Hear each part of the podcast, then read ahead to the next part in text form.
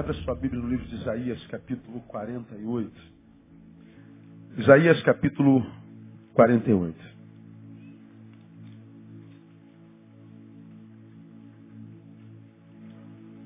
Estamos vendo algumas pessoas em pé na porta.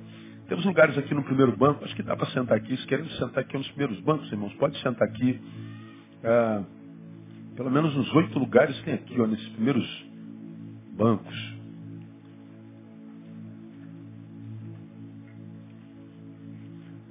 Isso. Tem mais dois ali, ó. Ali, ó.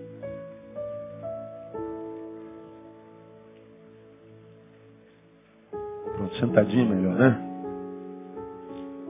Isaías 48, versículo 17. Palavra tremenda, irmão, para o nosso coração nessa noite. Você já abriu, amém? Veja se o 17 diz assim. Assim diz o Senhor o teu redentor, o Santo de Israel. Eu sou o Senhor, o teu Deus, que te ensina o que é útil e te guia pelo caminho em que deves andar. É isso que está escrito aí, amém ou não? Após mim, assim diz o Senhor, o teu redentor, o Santo de Israel. O que, que ele diz? Eu sou o Senhor, teu Deus, que te ensina o que é útil e te guia pelo caminho que deves andar. Quantos creem que isso é verdade? Eu creio. Pois é, é o teu Deus que está dizendo para você. Essa palavra me chamou muita atenção nessas últimas semanas e eu queria compartilhar alguns saberes desse, desse versículo. Primeiro, Deus nesse versículo ele se revela. Ele diz o que, que ele é. E é interessante a revelação que Deus faz de si mesmo. Assim diz o Senhor, o teu redentor, o Santo de Israel. Ele repete: Eu sou o Senhor. Assim diz o Senhor: Eu sou o Senhor, o teu Deus. Ele diz: O teu redentor. Então, dentre, dentre os, os substantivos que Deus se dá, as definições que ele faz de si mesmo, eu quero chamar a atenção de duas. Primeiro, ele diz: O Senhor. Eu sou o Senhor.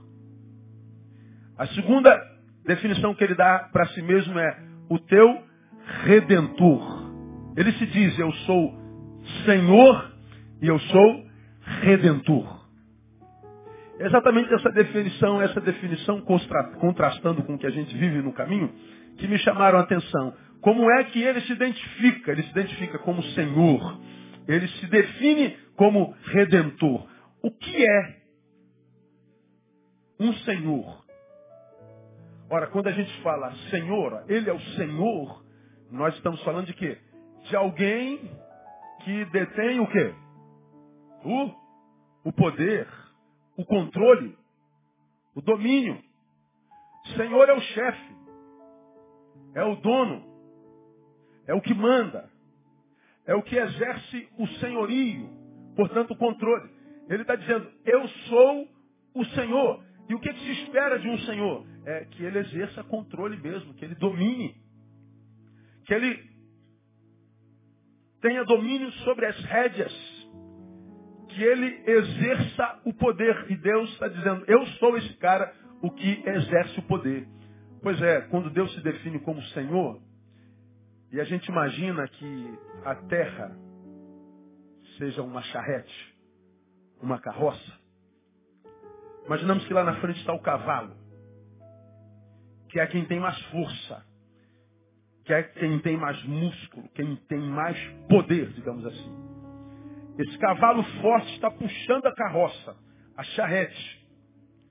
Mas em cima da charrete e sobre o cavalo existe o cocheiro, o charreteiro, o cocheiro, o carroceiro. E é ele quem exerce o poder. O cavalo tem a força, mas o poder quem exerce é o cocheiro. É ele quem tem a rédea nas mãos. Embora o cavalo seja infinitamente mais forte do que o cocheiro, O cavalo obedece ao cocheiro porque ele detém o poder. O poder está nas mãos dele, nas rédeas. Se ele puxa a rédea do lado direito, o cavalo vai para o lado direito. Se ele puxa a rédea do lado esquerdo, o cavalo vai para o lado esquerdo. Se ele puxa as duas rédeas, o cavalo para. Se ele dá um toquinho, o cavalo anda. Ele tem a força, mas o poder quem detém é o cocheiro. Vamos imaginar que a terra seja essa charrete. E Deus diz assim, eu sou o cocheiro. Eu que exerço poder. Bom, quando você olha para a terra, você já teve a sensação de que essa carroça está sem controle nenhum? Você já teve a sensação que a terra é uma carroça sem cocheiro? Você fala assim, meu Deus, tá, tá, perdemos o controle, não, não tem mais jeito, meu. Bagunçou tudo. Virou zorra virou anarquia geral. Onde é que a gente vai parar? Quem é que vai segurar essa carroça? Quem é que vai dominar esse, esse, esse, esse barco? Quem é que vai, meu Deus do céu? Perdeu-se o controle. Aí vem Deus e diz assim, eu sou o Senhor. Olha, o que se requer do Senhor? Que Ele exerça controle, que Ele domine.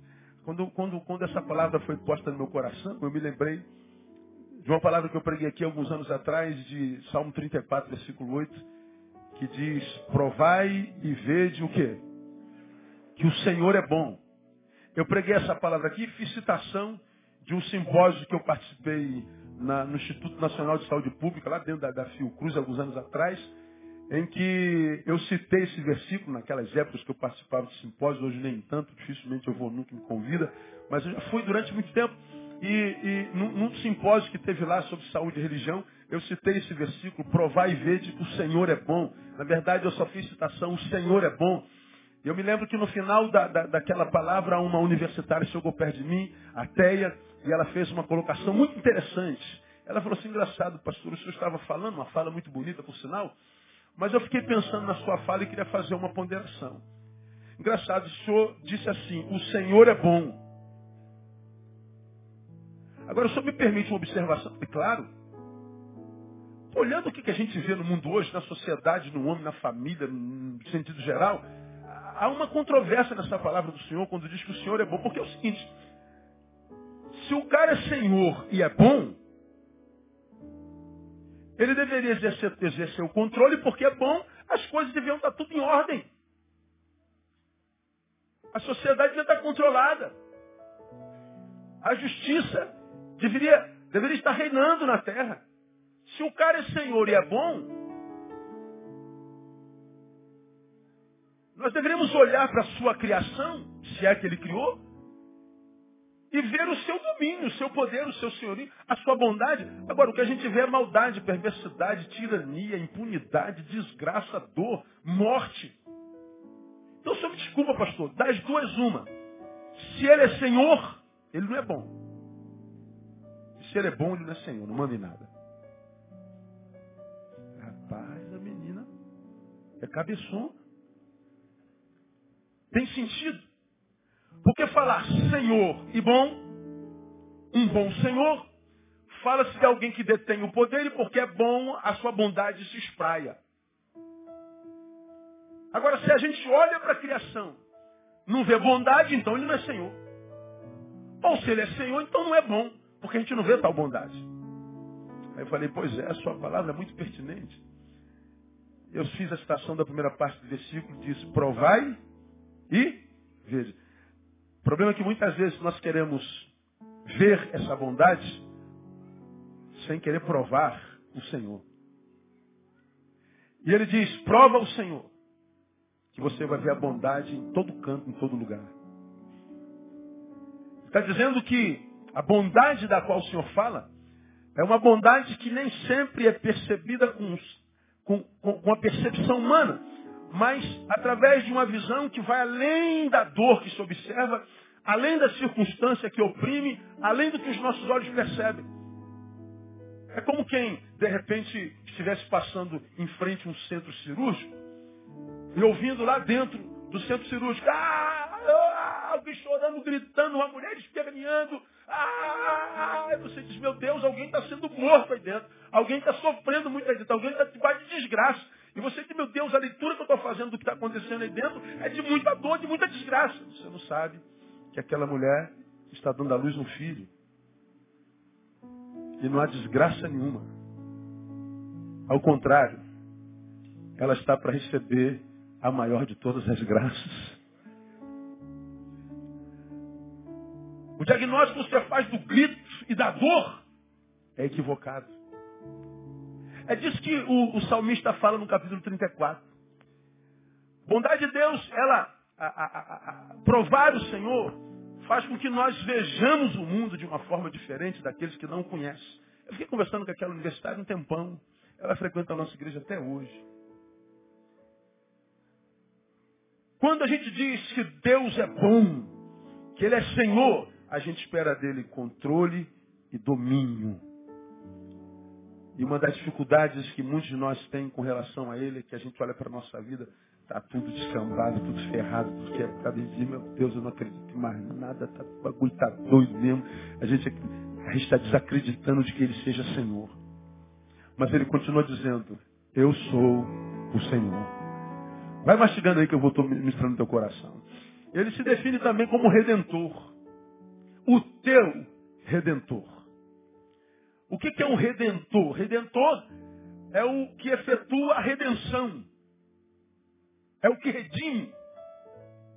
E o que é redenção? Literalmente, redimir, promover a redenção é pagar o preço, é libertar da dívida. Era uma palavra usada para o, o tempo em que havia escravos no Brasil, ou até lá na Judéia em que um escravo ele tinha um preço e alguém queria libertar aquele escravo, ia no seu senhor e dizia quanto custa esse escravo? Ah, tantos réis. Então ele pegava no bolso aquele valor, pagava ao seu dono e ele então promovia a redenção. Ele redimia, ele libertava, ele tirava da clausura, ele devolvia a vida, ele devolvia a esperança. E Deus está dizendo assim: Eu sou o que redime você, o que promove a tua redenção. Eu sou o que paga o preço. Eu sou o que livra da dívida. Eu sou o que livra da opressão. Aí Deus se define assim. Aí a gente olha para a vida de tantos que a gente vê opressão, tristeza, dureza, dificuldade, o que a gente vê é suicídio, o que a gente vê é depressão, o que a gente vê é desistência, o que a gente vê é o contrário do que está aqui. Aí a gente fica meio decepcionado com ele, porque não há como, se não mastigar isso, não se decepcionar com Deus, que se define como Senhor, mas que aparentemente não tem controle de nada. De um Deus que se define como Redentor, mas que não me livra da opressão, não me livra da dor, não me redime, não paga o preço. Agora, a pergunta que a gente faz é exatamente essa. Se ele é o redentor, o que livra, por que, que há tantos escravizados hoje? Se ele é o Senhor, o que exerce poder, por que, que há tanta desordem nas vidas, na sociedade, em todo canto? O que está rolando? O que, que acontece? Por que essa incongruência funcional, existencial, relacional, de um Senhor que parece que não detém domínio de um redentor que não redime. Por quê? Que é, é, há tanta gente desesperada, desordenada, escravizada, se ele diz, eu sou o teu Senhor e Redentor? Bom, eu explico os irmãos, e é sobre isso que eu quero falar nessa noite. Porque se isso acontece? Porque o poder que ele exerce, o Senhor, o poder que ele exerce, o Redentor, não é a priori, guarde essa palavra, irmão, sobre nós, mas em nós. O poder que ele exerce não é sobre nós, mas em nós. Dá, dá para exemplificar, pastor? Vou tentar. Ah, André, dá isso aí. Rápido. Vem cá. Rápido. Bora. Pega essa garrafa d'água. Enche o copo. Agora pega o copo. Dá água na minha boca. Tá bom, bota lá. Vaza, senta. Vem cá, vem cá, vem cá, vem cá, vem cá. Eu estou dando uma ordem e ela cumpre cegamente. Eu estou exercendo o meu poder sobre ela. Quando eu exerço poder sobre, eu não considero absolutamente mais nada a não ser o poder que eu tenho. Porque matar a minha sede poderia ser desenvolvida com uma nova possibilidade. Senta lá, por favor. Desculpe fazê-la pagar esse mico, mas é para abençoar essa multidão. Deus trouxe alguém para ser abençoado nessa noite e Ele vai abençoar no nome de Jesus. Poderia falar assim, amor, estou com muita sede.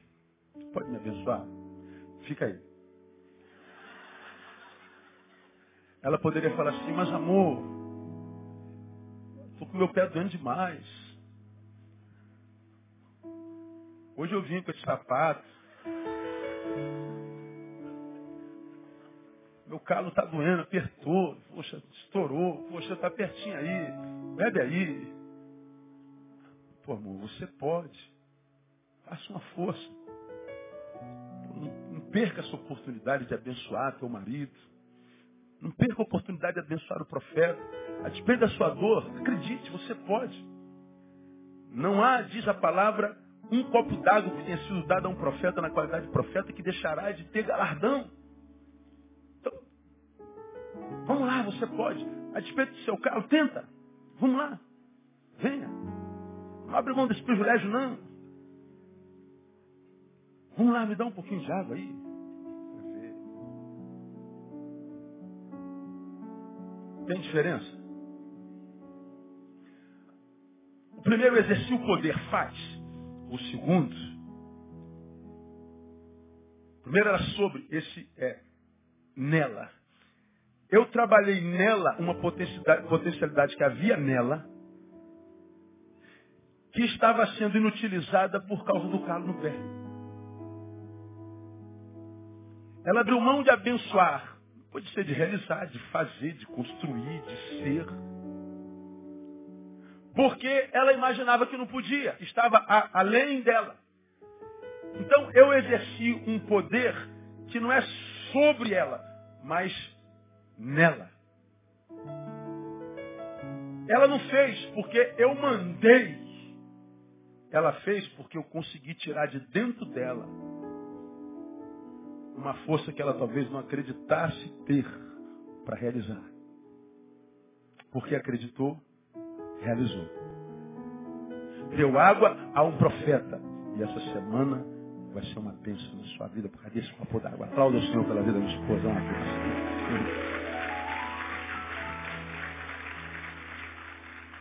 O poder que ele exerce não é sobre nós, é em nós.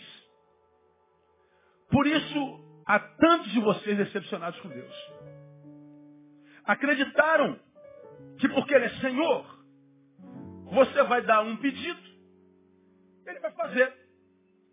Que ele é redentor, então você vai ficar parado e ele vai redimir.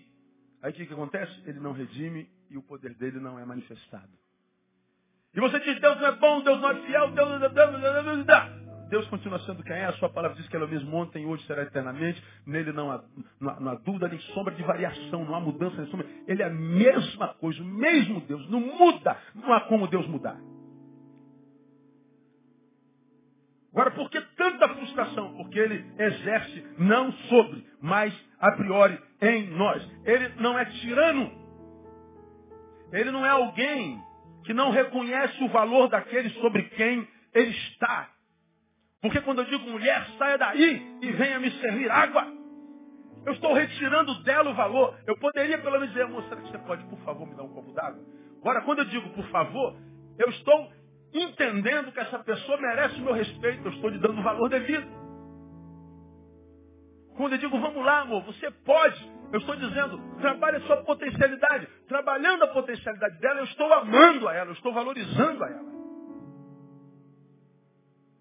O feito é o mesmo, a água na boca. Mas a forma, totalmente diferente. Deus trabalha dessa forma. Ele trabalha na nossa potencialidade. Ele trabalha em nós e não para nós. Ele não trabalha como tirando, ordenando ou fazendo. Não, não é assim que ele faz. Ele não nos trata como fantoches, como seres autômatos, pois sabe do nosso potencial e valor. Porque se a nossa relação com ele fosse um fantochezinho, ele nos leva para onde quer, ele nos traz para onde quer, ele dá uma ordem, a gente cumpre, e a gente não tem é, vontade, a gente não tem desejo, a gente não tem nada. É essa relação de um faz e outro obedece, um pede e outro dá, essa relação maniqueísta, maldita. Não, não. É, é, ele diz, não, você tem valor, filho.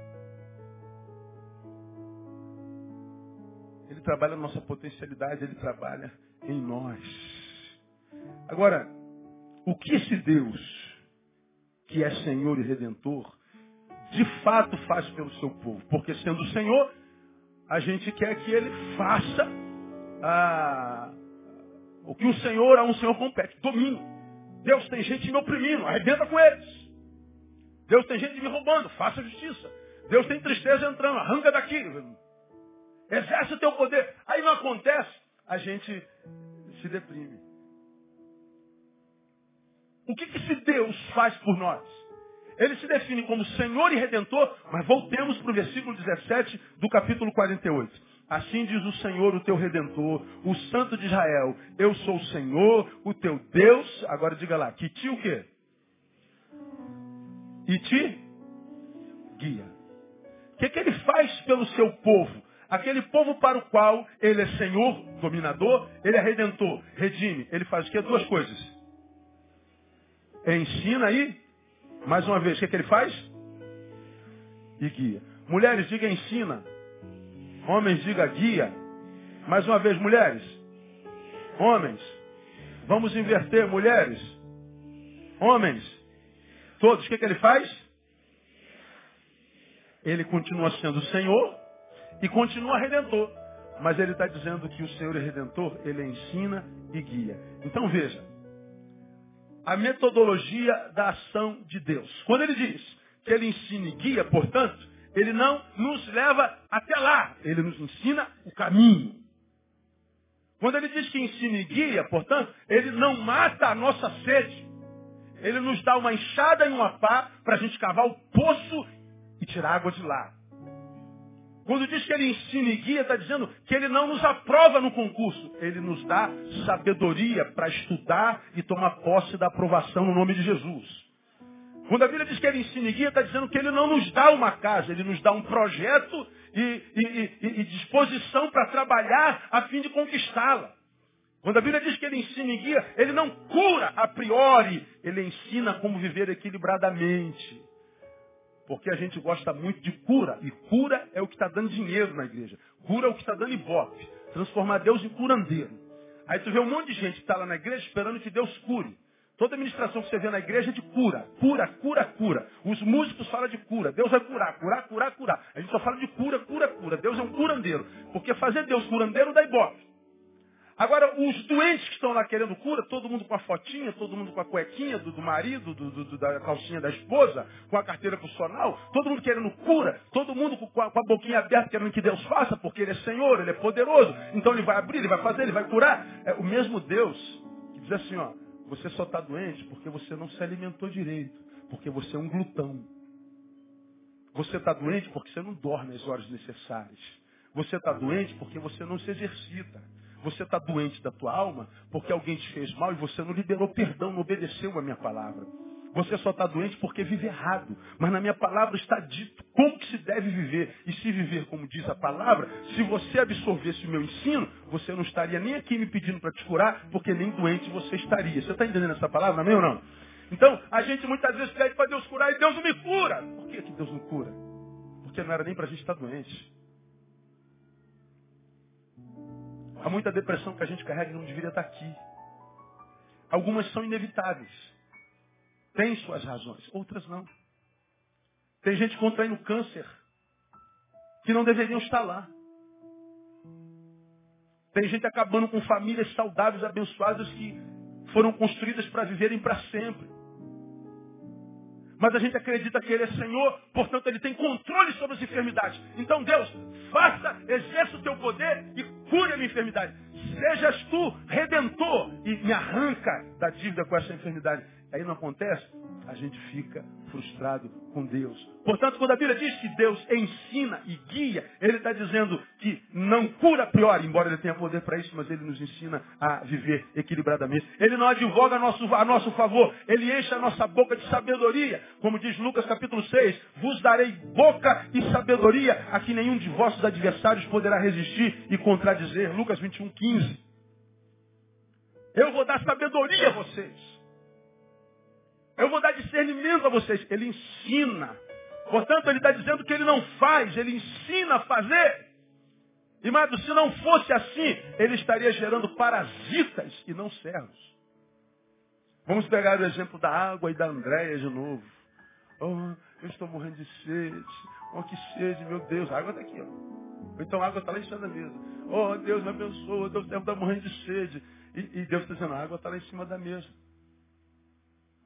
Ah, mas teu servo está muito fraco, teu servo não tem força. Não, filho, vai lá dentro, você consegue. Vai por mim. Levanta daí, vai, vai na tua força. Levanta, toma teu leite e anda. Mas, senhor, eu estou em cima desse leito há muito tempo. Como é que eu vou reverter isso de uma hora para outra? É eu estou te falando que vai acontecer, filho. Você só precisa acreditar, meu filho. Mas, senhor, eu estou em cima dele desde garotinho. Mas, meu filho, eu estou te liberando a minha palavra. Basta a minha palavra. Nem só de pão vive o homem, mas de toda a palavra que procede da boca de Deus. Acredito que eu estou te falando. Ah, mas, senhor, eu não estou bem, senhor. Aí a gente está orando para que apareça uma Andréia que traga água na minha boca. E a gente diz, como meu Deus é bom e provedor. Aí se morre de sede Diz assim, Deus é mau e infiel. Não, a água está lá. É só fazer minha parte. É só eu vir em direção a ela e dar a golada. Agora, a gente acredita que o Redentor, ele faz tudo por nós. Agora, se eu posso ir lá e tomar a minha água, mas tem alguém que traga água até mim, eu nunca vou chegar até lá. Eu não estou abençoando essa pessoa. Eu estou amaldiçoando. Eu estou gerando um parasita. É como você, irmã, que diz para sua filha, seu filho arrumar o quarto dele, ele nunca arruma. Fica um mês lá. Mas no final do mês, o que, que você vai e faz? Arruma, está gerando um porco. Um irresponsável. Seu filho 220 não respeita ninguém, não respeita pai de ninguém, adulto nenhum. Chega lá, dá chute no, no avô, dá chute no vizinho, e você diz, não faz isso, Joãozinho. Que coisa feia, Joãozinho. Mas não faz nada. Ah, Joãozinho, não faz isso, Joãozinho. Ele vai lá dar o bico. Daqui a pouco ele dá na tua cara. Joãozinho, eu vou brigar contigo. Mas não briga. Aí você não faz. Sabe o que você está formando? Um delinquente. Ah, pastor, mas eu não consigo bater nele. Pois é, então deixa que a vida vai bater. E a surra que a vida vai dar vai ser pior do que o puxão de orelha. Agora, se a senhora pega na orelha desse moleque, você, toda vez que você desrespeitar, você vai esticar, vai ter a orelha esticada. Se você não aprender, vai ter a orelha do tamanho de um, de um elefante, ou moleque. A quem manda aqui nessa porcaria? Porque se a criança não sabe que tem alguém que manda, quem manda é ela. Aí você não bate, como, como alguém, eh, eu estava lá eu conversando com alguém essa semana, eh, e ele falou assim, pô, pastor, eu estou chateado hoje e tal, não sei o quê. E foi, pô, cara, meu irmão, eh, não dá nem para falar aqui o caso, porque tem, tem gente da igreja que conhece. Mas ele falou que ele, ele chamou a atenção de alguém por causa de uma questão do filho. Aí, esse alguém que foi chamado a atenção, não se mete da minha vida, é parente. Mas a demonstração que ele deu foi verdadeira. Aí vamos imaginar, vamos pegar um outro exemplo. Aí tu pega, tu pega uma criança que está com seis anos, mas está muito gordinha. Gorda. Vamos imaginar. Quanto uma criança de seis anos deveria pesar mais ou menos? Um nutricionista, dá um bico aí. Quem tem um filho de seis anos aí, me dá uma, dá uma ajuda aí. 26 quilos, 20 quilos. Vamos imaginar que essa criança está com 40. E ela. Uma criança de seis anos, gordinha, três anos gordinha, é a coisa mais linda do mundo. Ai, que fofinha. Ô bolinha do papai, fofúcio. A gente aperta a justiça e tal. É lindo. É muito bonitinho. Só que a gente sabe que ele está muito além do peso e hoje é bonitinho, amanhã é horrível.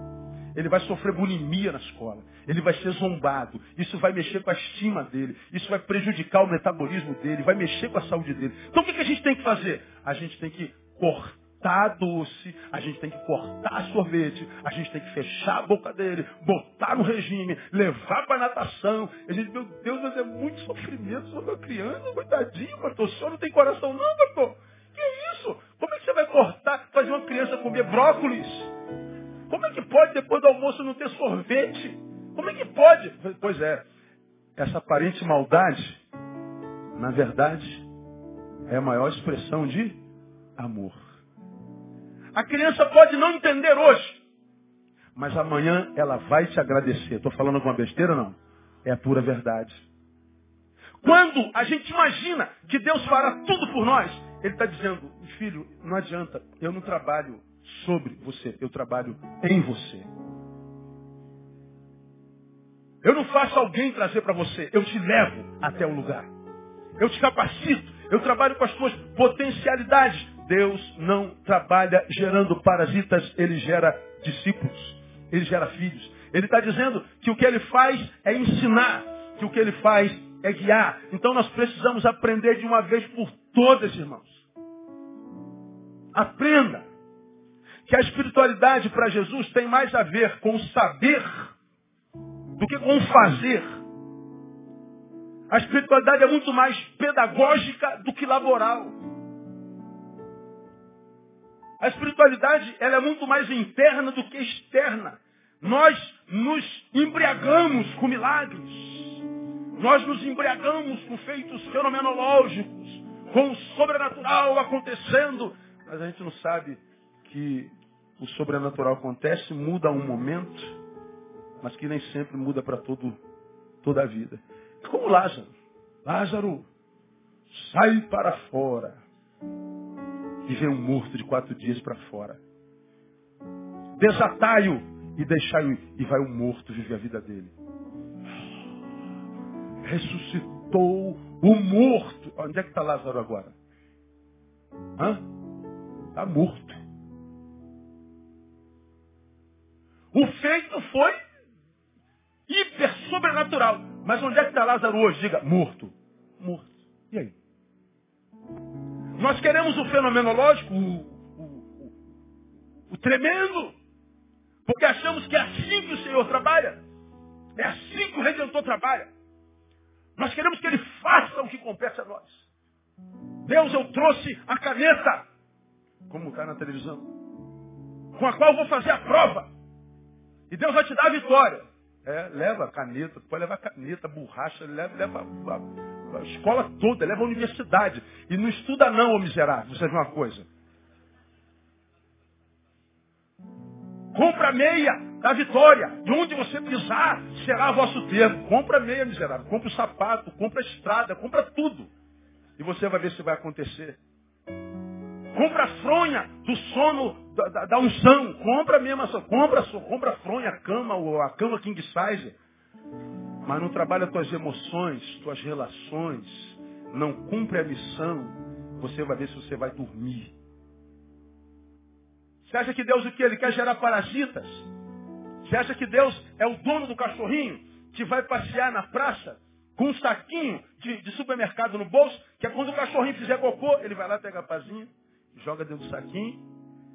Você acha que Deus é o dono do cachorrinho, que é eu, que sou eu, que é você, que a gente vai fazendo um cocôzinho, ele vai limpando? Ele vai consertando as besteiras que a gente faz? Pois é. Um milhão, um bilhão, um trilhão de gente decepcionada com Deus, porque Deus se recusa a ser dono do cachorrinho. Porque ele não trata a gente como cachorrinho. Ele diz, você é um filho que eu criei para ser grande. Você é um filho que tem minha imagem e semelhança. E eu criei para que você fosse responsável no nome de Jesus. Então aprenda de mim. Ele é Senhor e Redentor. Ele ensina e ele guia. Portanto, a espiritualidade para Jesus é muito mais pedagógica do que laboral. Muito, muito, muito, muito mais pedagógica do que laboral. Eu mostro alguns exemplos para vocês. Vejamos alguns. Por exemplo, no convite ao pecador. A gente vai a, a Mateus capítulo 11, 28 e 29. Diz lá, você já aprendeu sobre isso aqui. Vinde a mim, todos vós que estáis o quê? cansados e sobrecarregados ou abatidos, e eu vos aliviarei. A gente diz assim, puxa, pastor, então é comigo. Está bravo, pastor, não estou aguentando, pastor, muita angústia. Estou sobrecarregado, estou com uma carga além daquela que eu posso suportar, eu não estou suportando. Eu vou pirar, eu vou matar alguém, eu vou morrer. Aí ele está dizendo, vinde a mim. Aí a gente vem a Jesus, não acontece nada. Por que, que não acontece nada? Porque o texto não acaba aí. Vinde a mim todos vós que estáis cansados e sobrecarregados, oprimidos, e alguns aliviarei. Tomai sobre vós o meu jugo e aprendei de mim. Ele está dizendo que o convite é feito a todos. Mas o alívio é para os que aprendem. Aprendem que ele é manso e humilde de coração. O seu jugo é suave, seu fardo é leve. E a gente vê um monte de gente nas igrejas, nas religiões, servindo a ele como se fosse um fardo. Pastor, não aguento mais, é muita opressão, é muita reunião, é muita cobrança, e é, é, é, receita que a gente tem que bater, e é reunião disso, é curso daquilo, é não sei o quê, e o pastor liga, e meu Deus, é, pois é, é pesado porque não é para Jesus, é para religião. É pesado porque veio a ele e não sabe nada dele. Se transformou num profissional da religião, num fazedor, num produtor, num arrecadador. Se transformou num, num fanático, se transformou num pedaço de, de coisa, mas não aprendeu dele. Ele está dizendo que o alívio é uma verdade, mas ele diz é para quem aprende. A espiritualidade para Jesus é pedagógica. A gente vê mais exemplos, por exemplo, na missão apostólica. Mateus capítulo 28, 19 e 20. Portanto, ide, fazei discípulos de todas as nações. O que mais? Batizando-os em nome do Pai, do Filho e do Espírito Santo. O que mais? Ensinando-os a observar todas as coisas que eu vos tenho mandado. Portanto, ele está dizendo, vão, façam discípulo, batiza e ensina. Porque se eu vou, prego, batizo e ensino, a obra está pela metade. Vai continuar do jeitinho que sempre foi. A espiritualidade, aos olhos de Jesus, é pedagógica. Diferenciação entre servo e amigo. João 15, 15. Já não vos tenho chamado servos.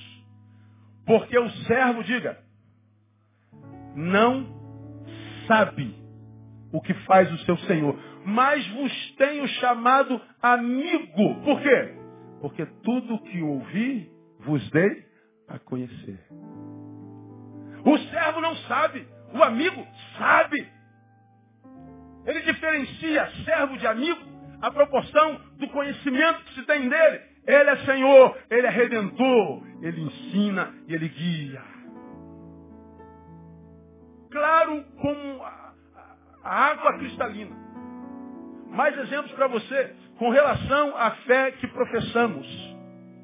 Você vai a 1 Pedro capítulo 3, versículo 15, está escrito lá, antes, santificai em vosso coração a Cristo Jesus. E ele diz mais, estáis sempre preparados para responder com mansidão a qualquer que vos pedir a razão da vossa esperança.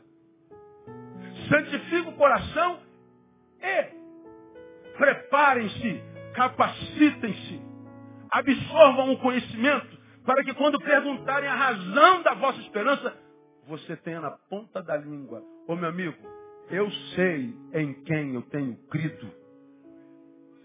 Eu sei a vida que eu estou vivendo. Eu sei o caminho que eu estou caminhando. A minha fé não é cega, não é burra. A minha fé tem razão. É disso que Deus está falando. Tem mais exemplo para você com relação ao culto que prestamos a Deus. Você vai a Romanos capítulo 1, capítulo 12, versículos 1 e 2. Ele diz assim, rogo-vos, irmãos, pela compaixão de Deus, que apresentei os vossos corpos como sacrifício vivo, santo e agradável a Deus, que é o vosso culto racional. Razões. Culto racional é culto com razão. E ele fala que esse culto com razão, esse culto que é entendível, esse culto que é explicável, esse culto que tem sentido, que tem saber, é o pressuposto para que a gente experimente a boa, santa, perfeita e agradável vontade de Deus. Espiritualidade para Jesus tem mais a ver com pedagogia do que com trabalho. Me permita dar mais um exemplo para vocês. Com relação à nossa aprovação. 2 Timóteo 2,15. Procura apresentar-te a Deus como obreiro o quê? Aprovado. Como é que é um obreiro aprovado? É aquele que maneja bem a palavra de Deus. Ele conhece. Ele maneja bem. Que é a espada do Espírito. Como já preguei aqui, a espada, segundo Efésios capítulo 6, é a única peça na, na, na, no conjunto de peças que compõem o soldado romano que serve para o ataque e para a defesa. O escudo é para defesa, a, o elmo é para defesa, a bota é para defesa. A espada não. A espada ataca e a espada def, defende. Ele está dizendo, a espada do Espírito é a palavra.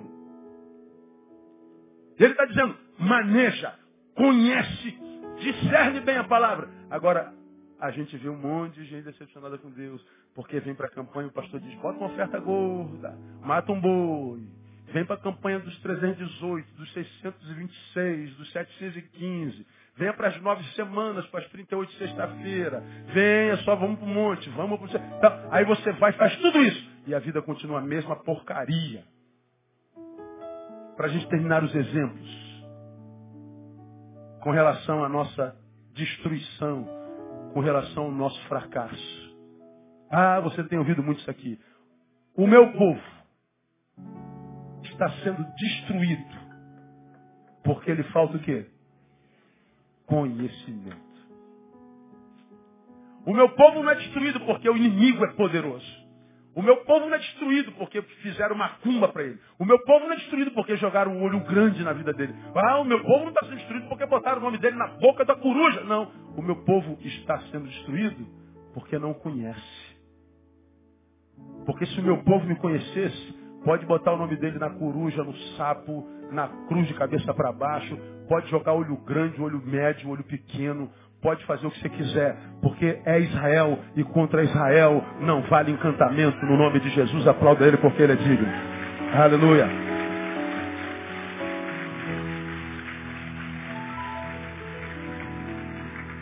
A espiritualidade para Jesus é mais pedagógica do que laboral. Ele é Senhor e Ele é Redentor. Mas o que, que o Redentor e o Senhor faz? Ele ensina e guia. Então,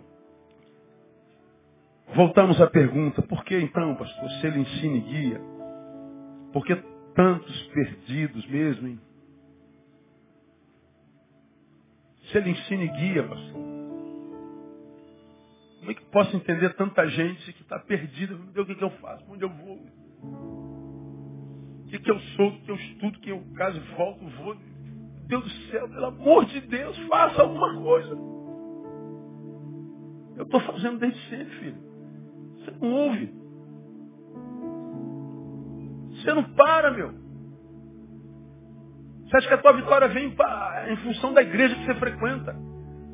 Como eu vi essa semana, conversando com uma outra pessoa, a pessoa tem, uma, tem um filho adolescente na igreja e o filho dele não melhora. O moleque continua respondendo, continua preguiçoso, não quer estudar, não quer porcaria nenhuma na vida. Aí ele falou assim, puxa, acho que está faltando alguma coisa na igreja. Ai, que vontade que me dá. Ele não falou comigo, evidentemente. Bom, que está faltando alguma coisa está. Mas será que é na igreja? O filho dele está ruim, será que é na igreja que está faltando? Onde você acha que está faltando? Aonde, irmão? Vamos imaginar que ele esteja presente. Teu filho não vai bem. Onde é que está o problema, irmão? É em casa. Porque tem um monte de adolescentes aqui que está bem aberto. E gente que está bem, gente que está ruim, você vai encontrar em qualquer lugar. Agora é muito mais fácil, né? Transferir a nossa culpa para terceiros do que dizer eu sou o problema.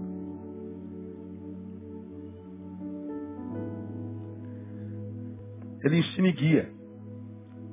Por que tanta gente perdida? Eu digo, porque o ensino e a direção que ele dá, o faz para quem está disposto a aprender. Porque, como disse o Cury, o mundo é uma escola, mas ajuda pouco para quem não sabe ser discípulo. O que, que adianta eu estar estudando na PUC e não toco nos livros? Não ouço professores. É a mesma coisa se estivesse estudando na escolinha da dona Juquinha, lá no, no, no alto morro. Porque o problema não está no ensino, está no discípulo.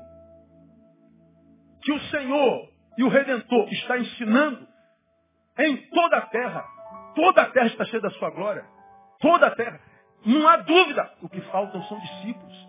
Então o ensino e a diretriz só é uma realidade na vida daqueles que querem aprender o ensino e isso requer tempo, requer dedicação e requer esforço. Por que você acha que nós evangélicos ansiamos, adoramos, buscamos desesperadamente por milagres? É simples. Milagre não requer esforço. É só uma ação, puf, de Deus. Pronto, acabou. Abracadabra, puf. Oh, meu Deus, uma bênção. Vai senão o milagre acontece. É, faz uma reeducação alimentar. Daqui a dois anos, você vai estar no peso ideal. Sua glutona. Aí você quer o milagre da restauração do seu casamento simples. Baixa a tua crista, teu orgulho, vai lá e pede perdão. Amor, eu pequei. Me perdoa. Eu me excedi. Porque senão a mulher, como tem acontecido, dá o grito de euforia. Ninguém aguenta sofrer a vida inteira. Aí você que oprimiu a vida inteira diz, oh, pastor, oh, pastor, minha mulher foi embora, pastor. Puxa vida, pastor, eu, eu sou marido presente, é presente, mas espancador. Você está lá todo dia para cobrar o que ela não fez. Para sujar o que ela limpa. Para dizer que estou saindo. Para dizer, hoje eu vou lhe usar. Vai se lavar, que hoje eu vou lhe usar. Por quanto tempo você acha que vai ter mulher? Não lhe dá o valor devido. Aí a mulher diz, chega. Aí pronto. O homem vira um menino chorão. E diz, eu sou injustiçado. Contei aqui alguns, alguns, alguns tempos atrás. Uma mulher que foi embora de um irmão que estava na igreja, não está mais, evidentemente. E entra chorando, e todo mundo que entra é vítima, né? Pastor, me ajuda aí. O que você fez? Pô, pastor, eu, sei lá, eu cheguei bêbado aquela vez, eu só peguei a pistola, botei na testa dela.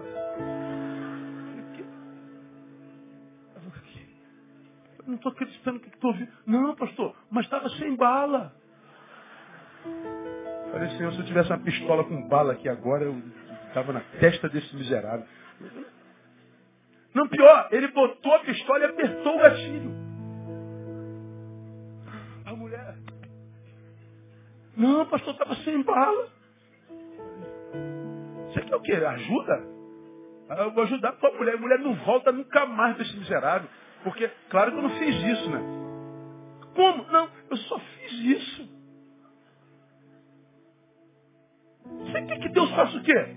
É você que tem que ir lá pedir. Mas eu já fiz isso, pastor. Pois é, só que a gente vai machucando tantos anos, tantos anos, tantos anos, tantos anos, tantos anos, e quer no primeiro pedido de perdão que a coisa aconteça.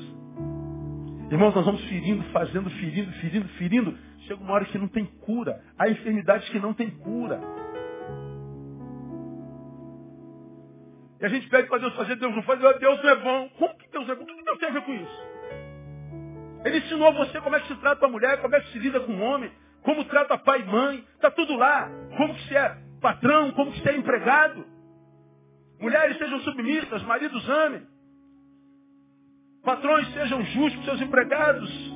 Servos, submetam-se ao vosso Senhor. Filhos, obedeçam seus pais. Pais, não provoquem seus filhos. Está tudo escrito lá, está tudo na Bíblia. Ensinando. Mas o que, que adianta ele ensinar se eu não sei aprender? Se eu não estou disposto a isso? Como a gente sofre porque não aprende, a gente busca milagre. Aí tu vê a multidão chorando no culto. E você diz quanta fé, quanta gente dedicada ao Senhor. Oh, quanta espiritualidade, nada. É gente que não fez o seu papel. Eu vou dizer para você, irmão, quando você conhece o Senhor e por Ele conhecidos, você não em milagre nem uma vez na tua vida. Porque você sabe a vontade dele para a tua vida e mesmo que o momento que você esteja passando seja de dor, você está dizendo assim, se essa dor chegou a mim, é porque Deus sabe que essa dor faz parte da minha história. E essa dor, se não for da minha história, essa dor vai ter que sair daqui no nome de Jesus. Como eu conheço o amor desse Deus que eu sigo, Deus, eu estou submisso à tua vontade. E a vontade dele vai fazer. A gente não vive o tempo inteiro pedindo milagre. Porque o milagre é uma possibilidade de Deus fácil. Mas na maioria de nós, nós o amamos demais porque a gente não vive como deve se viver. Milagre não requer esforço. É só um estalo de dedo de Deus. Então, é, ele ensina e isso requer tempo, dedicação e esforço. Por isso, três conselhos a gente termina na hora e vai embora. Primeiro, cuidado com a fé descartável e esporádica. Porque ela é uma realidade na igreja evangélica brasileira como uma praga. Pessoas que só estão se aproximando de Deus, como você tem ensinado aqui, não porque quer aprender de Deus. Vinde a mim todos vós que estáis cansados e oprimidos. As pessoas vêm a Ele porque estão cansados e oprimidos. Não vem a Ele porque Ele diz, aprendam de mim. Pô, peraí, vamos falar de aprender, Deus. A palavra diz que o cansado e oprimido vem que encontra alívio. Eu estou aqui, estou cansado e oprimido. Pois é, mas o alívio vem posterior. Primeiro tem aprendizado. Não, não tem tempo para isso não. Vou para aquela igreja lá que tem milagre.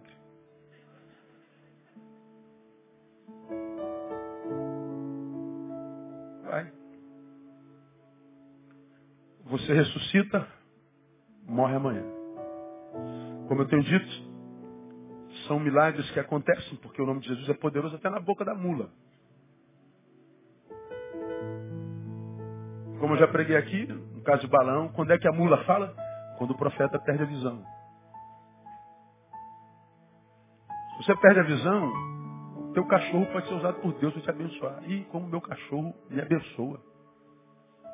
Saio dez vezes, volto dez vezes, são dez festas. E às vezes eu chego, entro na sala, a, o sofá, a televisão da sala está de costa para a porta da sala, eu entro, minha filha nem, nem cumprimenta, nem, nem vê. Oi, oi. NCIS. CSI. Mas o Shadow não. O Shadow ouviu o barulhinho da moto. Ele corre para lá. E o Rabix. Opa, festa de novo, festa de novo. Aí eu chego, quando abre a porta, onde é que o cachorrinho está? E é festa. E é beijação, é lambeção. Como quem diz assim, meu pai, eu não sei como é que foi seu dia. Pode ter sido horrível. Você pode ter ouvido as barbaridades das suas ovelhas. Você pode ter ouvido muito desaforo. Só podridão. Mas em casa não. Aqui é festa, papai. É festa.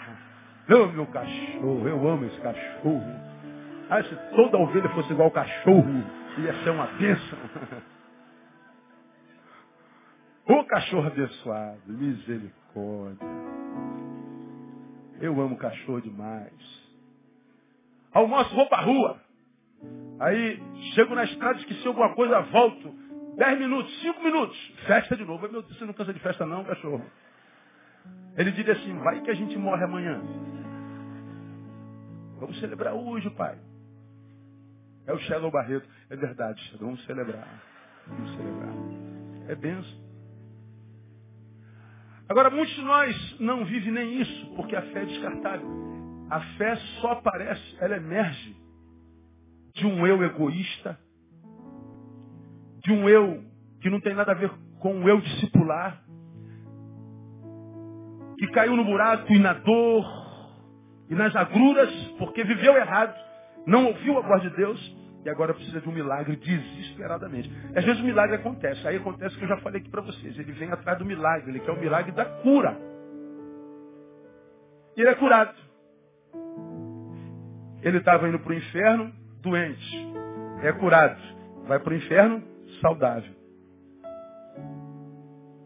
Ele foi para a corrente da prosperidade, porque, como eu já preguei, tinha uma Brasília 64, velha. E o pastor falou que se ele desse uma oferta, ele pega uma Land Rover, 2015. Aí ele vai para a campanha, acontece um milagre, ou sei lá, um, uma causa na justiça há 30 anos, federal, né? Saiu, ele compra Land Rover, foi Deus que fez. Ele estava indo para o inferno de Brasília, agora está indo para o inferno de Land Rover. Chega mais rápido ainda no inferno. Isso é que é um milagre. Não. Você tem aprendido, felicidade não é o lugar onde se chega, é o jeito como se vai. Não interessa se eu estou dentro da Land Rover da Brasília, importa é como eu estou indo. Por isso você vê mendigos na cobertura na Vieira Solto e vê pessoas bilhardárias no barraquinho da favela. Por causa de posturas. Então se eu sei que Ele é Senhor e Redentor, mas Ele trabalha ensinando e guiando, e se eu sei que espiritualidade é muito mais pedagogia do que produção, eu tenho que ter cuidado com essa fé descartável que só emana de mim para gerar lágrimas que são produtos de alguém que quer tirar alguma coisa dele. Certamente você vai fazer parte de mais um da grande multidão decepcionada com ele. Só que a multidão decepcionada com ele não aparece na televisão. Só aparece na televisão aquelas que conseguiram um milagrezinho. Aí você acredita que todo mundo conseguiu um milagre. E não sabe que para cada um que está ali, um milhão não volta mais ali. Decepcionados com quem? Com o pastor? Não, com Deus. Com Deus que é Senhor, mas não controla nada. Com o Redentor que não, não, não paga nada. Pois é, ele ensina. Ele, cuidado com a fé descartável. Busque aprofundamento. Segundo, zele mais por aqueles que você constitui mestre sobre a tua vida. Cuidado com quem está exercendo poder sobre a tua vida. Cuidado com aquele que abre a palavra para te ensinar. Porque o que a gente tem visto é cegos guiando cegos. Doentes adoecendo pessoas que mais adoecidas adoecem o mestre, que mais adoecido adoece as pessoas. E a gente vai nesse ciclo de morte como eu tenho empregado. Até que a gente é vitimizado pela morte que o diabo imprime. Mata sem tirar a existência. Tem gente que não tem. Aí tu, tu, tu vê um, umas bibocazinhas que está na porta, está escrito igreja. É aquela igreja do tamanho desse, desse, dessa cabine de bateria. Aí está lá assim, campanha da prosperidade. Venha tomar posse da sua prosperidade. Aí tu olha para a igreja e fala, meu Deus do céu.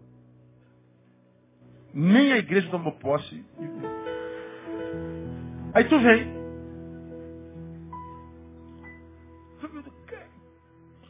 Você está fazendo com o teu cérebro, cara? Que desprezo é esse que você dá aos teus neurônios? A imagem de Deus em você. Que desprezo é esse que você dá à sabedoria que Deus te deu? desprezo é esse? De pisar no teu conhecimento, na tua capacidade de reflexão, de discernir. Como que você consegue fazer isso consigo mesmo?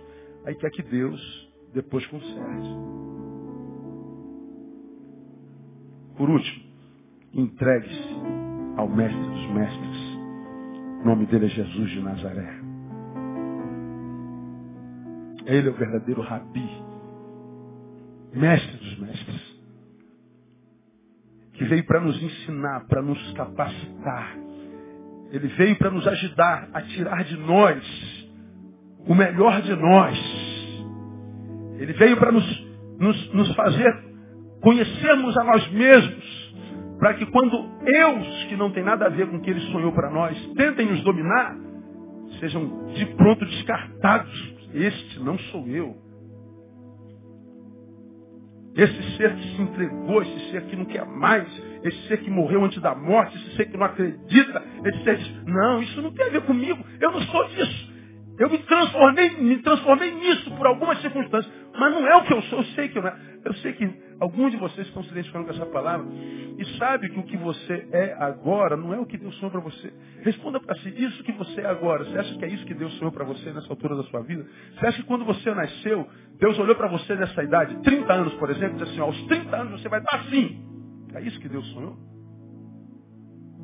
Ser isso que você é. Acha que quando Deus estava sentado escrevendo os escritos da tua vida, porque diz lá o Salmo 139, que todos os teus dias já estavam escritos por Ele. Você acha que é isso aí que estava lá no projeto de Deus? Ou o projeto se desconfigurou em algum lugar? Ah, pastor, é o diabo. É, é. Talvez ele tenha sido o agente. Mas a, a ficha de entrada na nossa vida, quem dá ele é nós. Está aqui, ó, ingresso. Entre e fique à vontade. Porque, meu irmão, se eu sei quem eu sou nele, e percebo que a desconfiguração está acontecendo, acontece contigo e pode acontecer comigo. Ah, como eu sei do que eu estou falando. Tem duas possibilidades. Lutar com esse eu que não tem nada a ver comigo, que está nascendo em mim por causa das dores. Lutar como? Com as armas de Deus. Nossas armas não são carnais, mas poderosas em Deus para demolir fortalezas. Se algum de vós tem falta de sabedoria, peça a Deus que a todos dá liberalmente. Ele fala que a sabedoria honra, restaura, dignifica. A gente luta com a sabedoria de Deus. Meu povo está sendo destruído porque ele falta conhecimento. Porque se eu conheço meus direitos nele, quando vier o enganador, não vem com passo, tá? Em cima de mim, brother. Vem com esse papinho de que eu não vou conseguir, que eu sou derrotado, que eu não tenho. Ah, para de palhaçada, eu sei que eu sou em Deus, rapaz. Eu conheço o, o, o, código de defesa do consumidor espiritual, eu conheço a palavra de Deus, eu sei meus direitos em Deus. Vaza daqui em nome de Jesus. E a gente está resistindo ao diabo porque a gente se submeteu a Deus. Quando a gente se submete a Deus e resiste ao diabo, o que, que acontece? Ele foge de nós. Aí não precisa acontecer coisas fenomenológicas o tempo inteiro, porque não acontece o tempo inteiro. O milagre, ele tem esse nome porque pressupõe a sua raridade. Quando você vê uma pessoa que, que, que, que, que tem alergia e foi curado, não é milagre, irmão. Deus pode fazer? Pode, o nome dele é Rafa. Mas aqui não precisava nem estar ali. Era só tomar um remedinho. Não, mas eu me recuso a tomar remédio. Por quê? Qual o problema? Não está aqui, ó. Principalmente quando o problema é emocional. Quando o problema é no olho, aí não, não tem problema. O oftalmologista eu vou. Se tirar isso aqui, brother, aí, como é que eu vou pregar, cara? Eu não leio nada. Eu vou ter que mudar de profissão, vou trabalhar com, sei lá, com máquina gigante.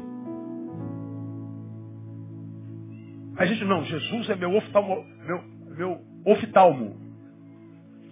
Como é que é o médico oftalmo? É meu oftalmologista.